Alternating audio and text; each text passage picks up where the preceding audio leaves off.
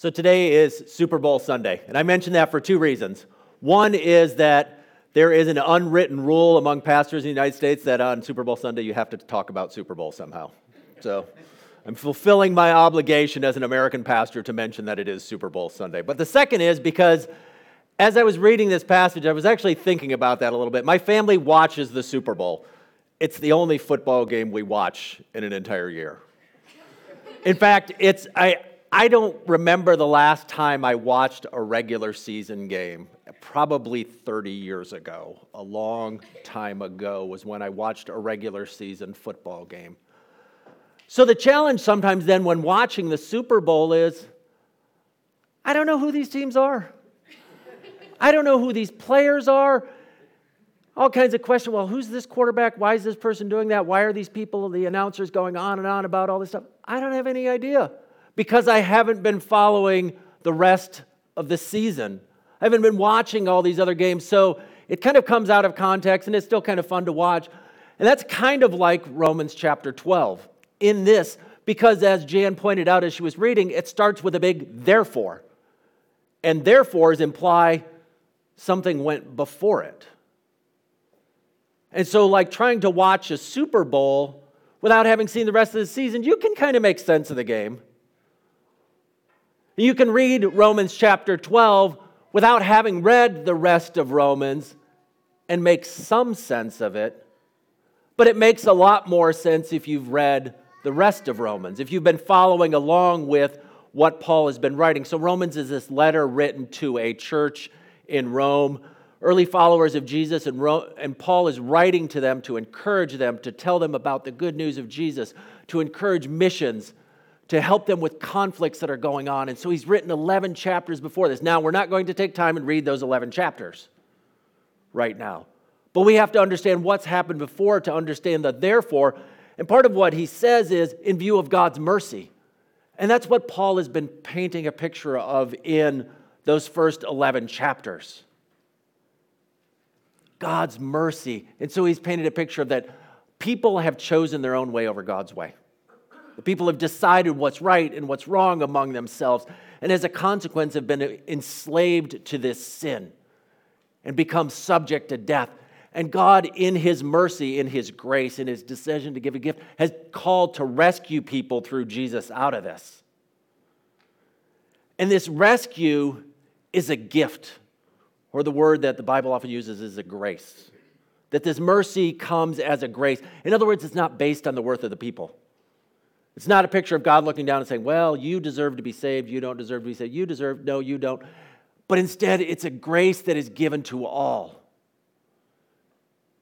And secondly, it's a gift that is self giving. And because the gift that God gives is Himself in Jesus, to come and to offer Himself on a cross as a sacrifice. The word that theologians use, it's cruciform. In other words, it's cross shaped, it's Christ shaped. It looks like giving of self. And so when Paul says, in view of God's mercy, he's saying, in view of this gift that God gives, regardless of people's worth, that's unconditioned on people's value, in view of God's mercy, which is self giving, then he calls on people. He says, I urge you, brothers and sisters, in view of God's mercy, in view of all this, to offer your bodies as a living sacrifice, holy and pleasing to God. This is your true and proper worship. So, what he's saying is, in response to all of what I've said before, and so we can imagine that this congregation in Rome, and it may have been 30, 40 people gathered in somebody's house hearing someone read this letter from Paul. Paul wasn't there. They weren't sitting all in their own corners, opening the letter, looking at it, but there was somebody sharing this. And as they're listening to this, the reader the one who performs the letter is kind of the language I would use, would stop and say, therefore, based on God's mercy. And maybe the reader would even stop and say, remember God's mercy? This mercy that's unconditioned, this mercy that's shaped like Jesus, that gives and gives and gives. In view of that, we're called to be different. We're called to respond and live a different kind of life. We're called to live a life that looks like Jesus, that's full of grace and self giving. And so Paul says, I urge you, brothers and sisters. And so this is not simply an address to individuals saying, now in view of God's mercy, this is how I want you and you and you. He's saying, in view of this, I want you as a people to live this way. And so Paul is painting a picture, a vision. And one of the challenges sometimes as a pastor is we can sometimes shift into a lot of should and need to and ought to. And what I want to suggest today is what Paul is doing here is just painting a picture. He's saying, this is a way, a picture of a different way to live. And what that looks like is to offer your bodies to God, not ourselves. And I think he says embodies for a, offer our bodies for a couple reasons. One is he's saying it's an embodied practice, is that following Jesus isn't something simply that happens up in our mind. It's not simply thoughts, but also there's something about our bodies. Our bodies are open to public view. Because if we offer ourselves to Jesus in our mind, nobody can see that. Well, everybody can see what we do with our bodies, with our physical selves. And so Paul's saying, when you follow Jesus, I want it to be something that is embodied, that takes on flesh that people can see. And he says, offer your bodies as a living sacrifice. In other words, it's something that keeps going because one of the traditional sacrifices was animals were sacrificed. Well, you could only sacrifice an animal one time. You kill an animal, you put it on the altar, it gets burned up, that animal's done, and so you start over. But a living sacrifice is something that can continually give. And so he goes on and he says, What this looks like is to not conform to the pattern of this world, but be transformed by the renewing of your mind. Then you will be able to test and approve what God's will is, his good, pleasing, and perfect will. And so this is what Paul continues on in the rest of it, and this is what Martin Luther King Jr. called in one of his sermons being transformed nonconformists. Transformed nonconformists. In other words, we're changed, we're transformed, but we don't conform to the patterns of the world. And so, what I want us to think about for the rest of this message is what that looks like. To see what God's mercy looks like, to see this grace, this self giving of Christ, and allow that to shape and reshape our thinking and the language there in this translation is um, to not be conformed to the pattern of this world. I like one uh, theologian, Douglas Harink, he, he describes it as a sense making scheme. A sense making scheme. In other words, the patterns of this world, the patterns of age, how we make sense of the current world. And so he's contrasting it with this. And so, what do I mean by a sense making scheme? That there are things we take for granted about the way the world works. We have beliefs, we have assumptions, we have images, concepts, metaphors. So, for example, metaphors. When we talk about time, what are the kind of language we use around time? How we spend our time, how we use time, we save time. What does that tell us about time? That time is a commodity, that time is limited, the time is something we spend, and maybe there's not enough of it. All these language that we use around it. And so, those are all part of the sense making scheme that exists in our world, and it tells us about the way we think about the world. And oftentimes, we're just unaware of those. It's about the way the society that we live in thinks about relations and institutions and systems and powers, about the habits that practice that we practice that confirm us, that conform us to and embody them in order to attain the good life. So the sense making scheme of the world is something that says this is what the good life looks like. This is the goal we're all reaching for, what we're striving for. It's about the systems that tell us what's real and what's not real. And so Paul is saying, I want you to be transformed and not conform to the sense making scheme of the world. In other words, we're not taking our ideas, our thoughts, our patterns, the way we view the world from what we hear and what we absorb around us, but instead we're learning it from Jesus, the one who is the one who's filled with grace, who gives indiscriminately, the one who self sacrifices. And it's hard because we spend all day in this society, we're steeped in this. And so I think what the rest of chapter 12 does is present some pictures of that. Say, this is what it looks like to live this different kind of scheme. It's what it looks like to have this new thinking versus the old thinking. And so I want us to think one, what it maybe looked like for Rome, and then what it looks like for us today. So in Rome, if you were to travel back 2,000 years and sit in the Roman church, to walk the streets of Rome, to listen to the conversations and the discussions that were had. One of the things you will notice that one of the values of that society was honor and status and glory and wealth. That there was a definitive stratification, a definitive way that society was grouped. That certain people had more value than other people. That one of the things that was most important was your honor. And that your honor was achieved in certain ways, and that you didn't serve those who were lower than you, that when you gave a gift, there was expectations in return, all these things that looked at what it looks like. But then Paul suggests something differently. He says we're taught to think differently, this transformed way. And so in verse 3, he goes on, he says, Do not think of yourself more highly than you ought, but rather think of yourself with sober judgment. Now, as he's talking about this, he's not saying it's bad to think well of yourself. He's just saying, what? Don't think more highly of yourself than you ought. In other words, don't over elevate yourself, but with sober judgment. So be honest about who you are and what you have. But then he goes on and he paints this picture of how God has distributed gifts among people and that all parts matter. So he goes on and he talks about there's one body with many members, and these members do not all have the same function. So, though in Christ we all, though many, form one body, and each member belongs to all the others, there's all these connections. And so he's painting in this society a picture that says, in a society that would look and say, well, you have a certain amount of value, but we don't necessarily need you. You're disposable.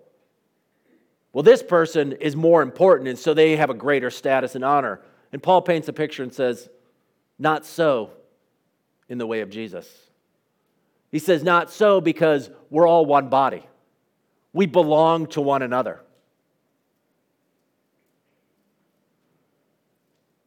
Now, I don't do this kind of thing, but what you might consider, imagine yourself doing, I'm not going to ask you to do it now. Imagine yourself turning to the person in the pew next to you, because I know we're all not comfortable with that sort of thing. We're Western Michigan and we kind of like our little box. Don't make me talk to someone else. But I want you to imagine, if you will, in your head, turning to the person next to you and saying, I belong to you. See, some of you listen, or some of you don't. But there's this picture of this mutuality. Now, that would be totally foreign to the church in Rome because sitting there in that church would be men and women, possibly slaves and rich and all kinds of different people. And imagine the rich person turning to the slave and saying, I belong to you.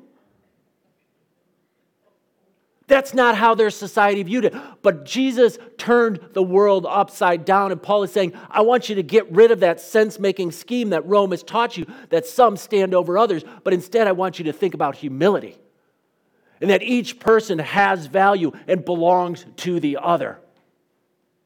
That greater gifts don't mean we're better, it just means we're different. That was Rome. Now think about today. What's the sense making schemes of today? One is consumerism. Consumerism that tells us, and so back to our Super Bowl. What is one of the main reasons that people watch the Super Bowl these days? For the advertisements, right? The commercials. The commercials are not there simply for your entertainment. That's part of it, but what's the other reason for ads? To get you to buy something. And I've talked about this before, but it's so important for us to understand because it's so much a part of our sense making scheme of our society. Because how do advertisements work? Advertisements work by telling you that unless you have this, you won't be happy, you won't be successful, that somehow you're missing out on things. Do you ever see somebody in a commercial driving that car they're trying to sell and say, man, this sucks? This is terrible. Or eating that food and saying, oh, blah these Doritos are awful. No, what do they do? They eat it. And they're happy and they're joyful and everybody's together and the people are coming in and they're high fiving each other and everybody's young and vibrant and they're jumping around and, and everybody's beautiful and wonderful. And those commercials are telling you what? If you have this, you will be that.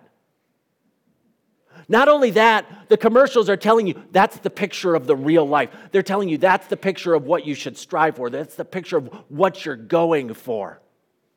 The problem with that is it promotes a competition that goes on.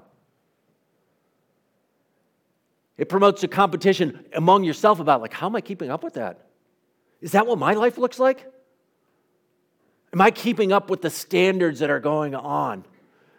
Maybe how am I keeping up with others in the midst of this? And so, this consumerism, this sense making scheme is telling us what the world is calling us to do. Consumerism also centers my own needs. It causes us to say, What's in it for me? What's in it for me? One of the other things that happens in the society that we live in is there is this promotion or this idea philosophy that's been creeping into our society that says the goal of life is to be able to do what you want is freedom. And so, one of the models, or one of the things as we think back, if you're my age, which is older than some of you, younger than some of you, in, in my mid 50s, okay? So, if you're my age, you can think back in the 70s and 80s. Who are the people that were held up as models? Who are the people that people were looking to? And then in the 90s and 2000s. And one of the things that I would suggest is maybe as we look at today's world, there are various people who are held up as models, but one of the group that is held up as people that are looked up to or seen as these models are the billionaires the Jeff Bezos and the Elon Musk. And we may not say, well, I'm not looking up to them, but they, they go to places like Davos and they talk about the ways. And there's this idea because what's so amazing about a billionaire is they can just do what they want. They can hop on their private jet and they can do these things. And so there's this idea of being able to do what you want is one of the goals of society. And you think, well, I don't think like that. People save for retirement. What's one of the goals in retirement? So I can be free and I can do what I want, right? We're told that if we get out of debt, then, then we can do what we want and be free. And some of the, those things aren't necessarily bad. But what can happen in this culture, a society that says the goal is to be able to do what you want, is that commitment restricts that freedom. Because think about it this way if the goal in life, or one of the goals that the sense making scheme of this world tells me is to be able to do what I want, that means I can't be tied down too much to one thing. That means if I commit myself to the local church, if I say I'm going to be there every Sunday and I'm going to be there on Sunday night, I'm going to be there on Wednesday, all of a sudden I've taken away a lot of my own freedom. If I'm committed to that, then I can't do all these other things. So if the goal is to be able to do what I want, then commitment restricts my freedom. And so what we get is a beginning where we begin to society becomes atomized. We become individualized because all of a sudden it's like, well, I, I don't want to be too tied down to one thing, so we become separated. We become things. And we also live in a culture where there are choices. Oh, my word, there are choices. Just everywhere we go, there are choices, choices, choices.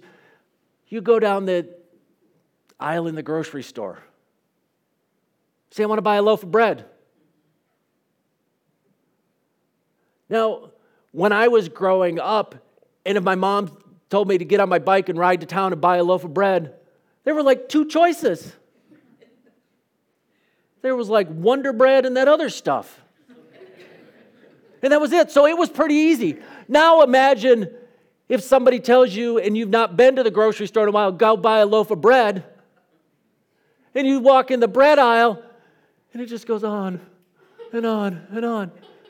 And you're like, which bread? But think about how that works is there's this idea of choices and there's seduction at scale. And it's not just that. Now begin to shift. Again, betting, for example. Betting used to be something that was like a few people you could do it and you kind of you went to these certain back rooms and you filled out cards. Now I can pull out my phone to bet on things. Yeah, not betting, betting. I can be involved. Gambling, I mean, it's, it's near ubiquitous, it's, it's everywhere. Pornography. For years, it used to be you, there was that little special room in the video store that was located in the back of the laundromat. And there was that special place you could go to, or you, there was the magazine section that was in the back. Now, again, it's virtually everywhere. It's seduction at scale. It's this idea that there are choices, choices, choices, and they're everywhere. And these idea of choices, we want those choices. We like those choices. We've grown into that. But those choices reduce commitment. And so we see life as a competition because if there are all these choices, one of the things is I've got to grab as much as I can. And that life is competition in which we need to maximize our opportunity. And so a couple years ago, there was a, a scandal where wealthy parents were paying and finding ways to get their children into the right preschools so that they could go to the right elementary school, so that they could go to the right high school, so they could go to college because life existed as a competition. And the problem with that is when we run at that speed again and again and again, it leads to absolute exhaustion. Those are some of the sense making schemes of this world. And my goal here isn't necessarily to analyze and to look at every single one of those, but to encourage you even to begin to have that imagination, that discernment, that to begin to look around and say, what am I falling into? What are the patterns am I falling into? How is the world around me shaping me and molding me? And is it healthy? And what Paul does is present an alternative vision. He presents an alternative vision in which we will see instead that we belong to others, that the body of a Christ is a place to serve rather than be served. And so he's painting this picture and he's saying, there's one model of the world. And so we can think about the choices and the multiplication and the exhaustion and the atomization and all these things going on in the world around us and say, is this fulfilling us? And what he says is, maybe our minds need to be transformed, that we need to have our minds renewed, and to see a different picture of the world, to see that the life that we're called to live is truly much better when we give to one another, when we're committed to one another, when I see myself as belonging to others, instead of seeing myself as independent and absolutely free and willing to make all the choices that I'm doing. Because all those other choices ultimately lead to disappointment and pain and sorrow and suffering and exhaustion. And so when Paul paints this picture, he says, Though we and many form one body and each member belongs to all the others. And so he invites us to see a picture of what it looks like at Fruitland Covenant Church, where there are all these different gifts given to people. And not one, one gift isn't held up over the other, not one gift is more important, but each and every person is valued.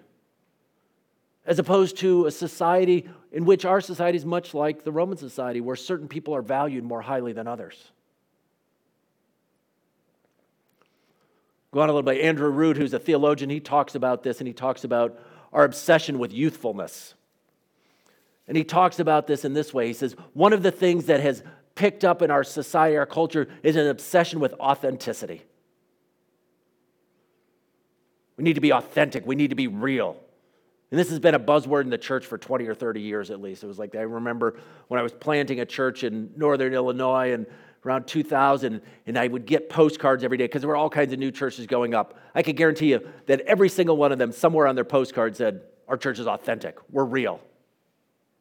In authenticity, how do we determine what's authentic and real? Well, oftentimes, what Andrew Root argues is authenticity is based on youthfulness because they're hip, they're cool, they understand what's going on, and they're real. And so we, we obsess over youthfulness and drawing on and saying, oh, we need to be more like the youth. And he offers this just think about politics and politicians. They want that younger market, right? They want to say, we're reaching the 18 to 35 year olds. It's not because they have money, because they don't. If you were a politician and you wanted the people with money, who would you be going for? The older folks, right? Some of you are older saying, no, we don't have any money either. but generally speaking, Generally speaking, older generations have more wealth than the younger generations do. Again, there are exceptions, but as a general, but why do politicians want the younger? Because that's a sign of like we're authentic, we're real. The youth, they're hip, they're cool, they're hanging on to us. We do the same, same thing sometimes in the church, saying we need to be authentic. And, and the sign that we're real and hip is we got a bunch of young people. And the young people simply become a commodity, they're a goal, they're a desire to become something so that we can maintain our institution, that we can continue on in who we are. And it's not truly that they matter to us or that we belong to them and they belong to us. We want them simply as a sign or representation that we're doing okay. And that's a commodification of people. And what the vision that Jesus is calling us to is something very different. It's not a commodification of people, it's not a desire, but it's a desire to reach people and to love them as they truly are. And he goes on as he talks about what real love looks like. He says, Love must be sincere. Not love that's fake or just pretends. We know what that looks like. We've seen that kind of that fake love. It's like, oh, I love you. We're all good, right? But there's a love that is real, and it's a challenging call because now we'll go back again to Rome. And how did Rome come to be the great empire that it was? Was it because they showed love to everybody around them? They became the empire they did by the legions of Rome. Millions of lives were lost, millions of people sold into slavery, millions of people subjugated to bring about the Pax Romana, the peace of Rome. And so, the sense making scheme of that world in which the Roman church heard this letter from Paul was a, a sense making scheme of power.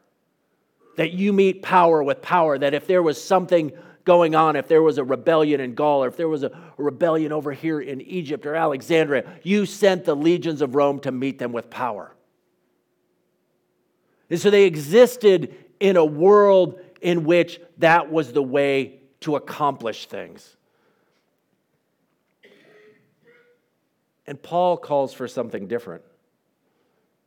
He uses language like, bless those who persecute you, bless and do not curse. And in some ways, our world today isn't much different than the world of Rome.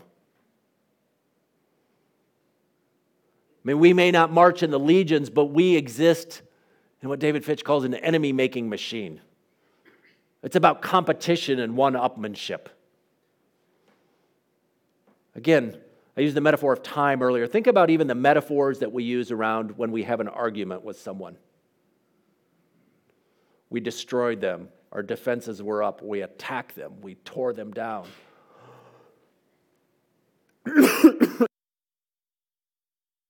Metaphors, uh, just a minute,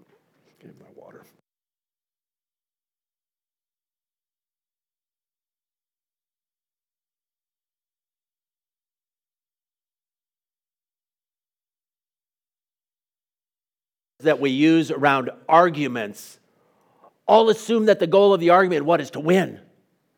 To win, to destroy down. What if we thought about arguments differently? But we live in a society in which we're always trying to do that. We're trying to be a little bit better, where there's this competition, what's going on. We do it among churches. We look, and sometimes in the church world, we feel like the church is a competition. Oh, I heard about that church down there, man. They're doing really some great things.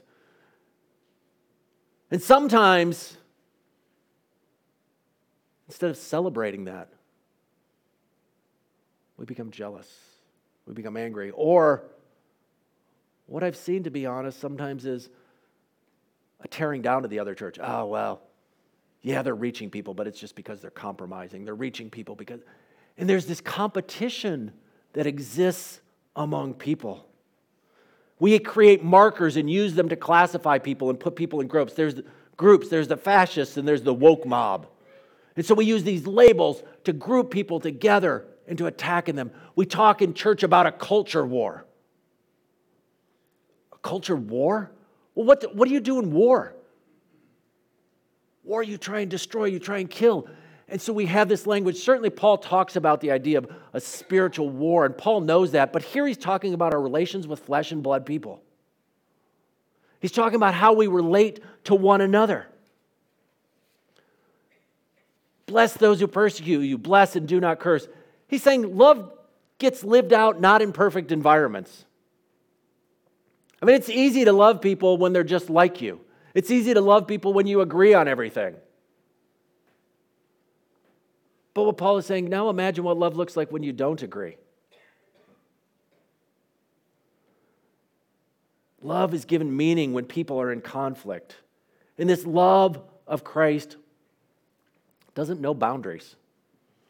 Remember what we said in view of God's mercy? God's mercy is unconditioned. So we love people not based on their worth, not based on their value, not on what they can do for us, but we love people.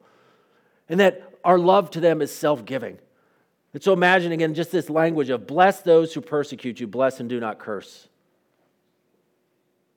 What would it look like for a society, and by society I mean a church, where that's our response when someone says something bad about us? Live in harmony with one another. If it is possible, as far as it depends on you, live at peace with everyone.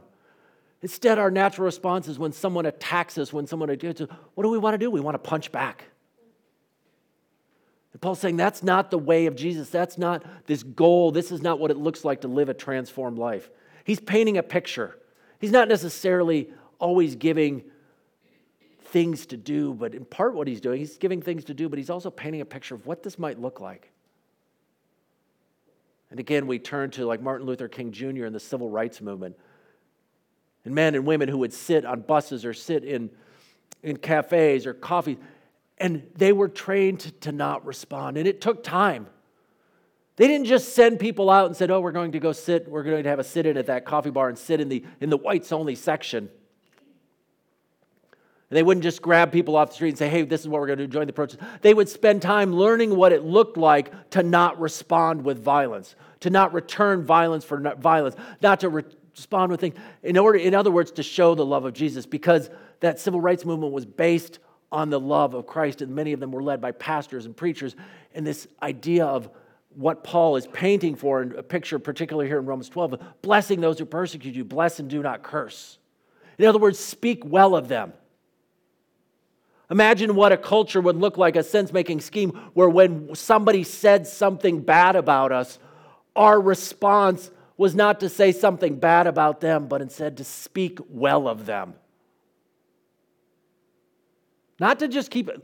He doesn't say, Those who persecute you, keep your mouth shut and do nothing. He says, Bless those who persecute you, speak well of them. Imagine a society that looks at people a culture, a church, that when people speak poorly of them, the response is to speak well of the other person. Imagine what it would look like in your own life. It's what it looked like in Jesus because when Jesus was hanging on a cross, giving his life for the sins of the world, and people were taunting him and mocking them, you know one of the things he said? He says, Father, forgive them. He blessed them. He spoke well. He spoke goodness and life into them. And so, how might we do the same?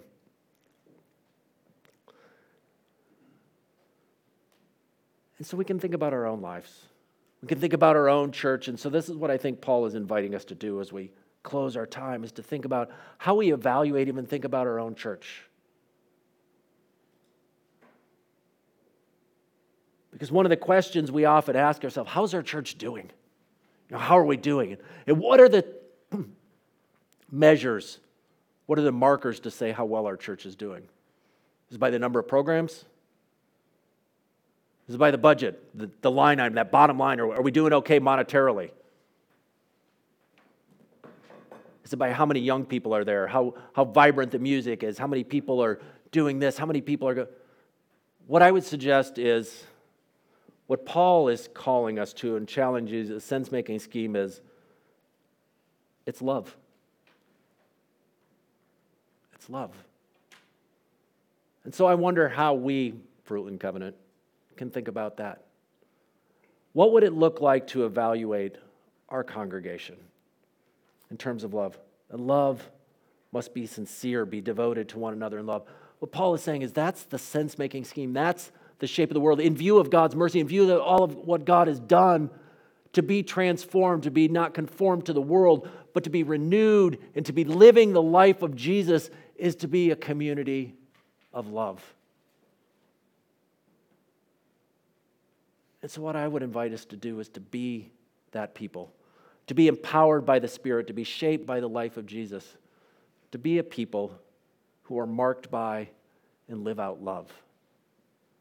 Love not just for the people who are like us, love not just for the people who agree with us, but love for all. Love for the people in our own community who are different than us.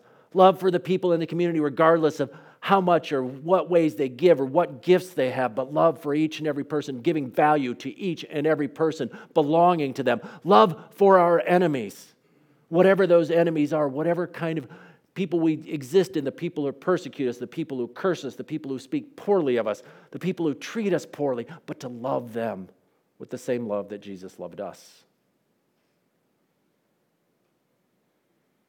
That's the measure that God has called us to live by. That's the measure that Paul is inviting us to live by the measure of love. And it's my prayer for myself, my prayer for you, that we may be a community of love. That God loved us. And when we see God's love for us, that we might live out a love that others see in us. That when we see God's love for us, that we might live a life so that others see that same love in us. Amen. Our worship team to come forward now and lead us in our closing song of worship.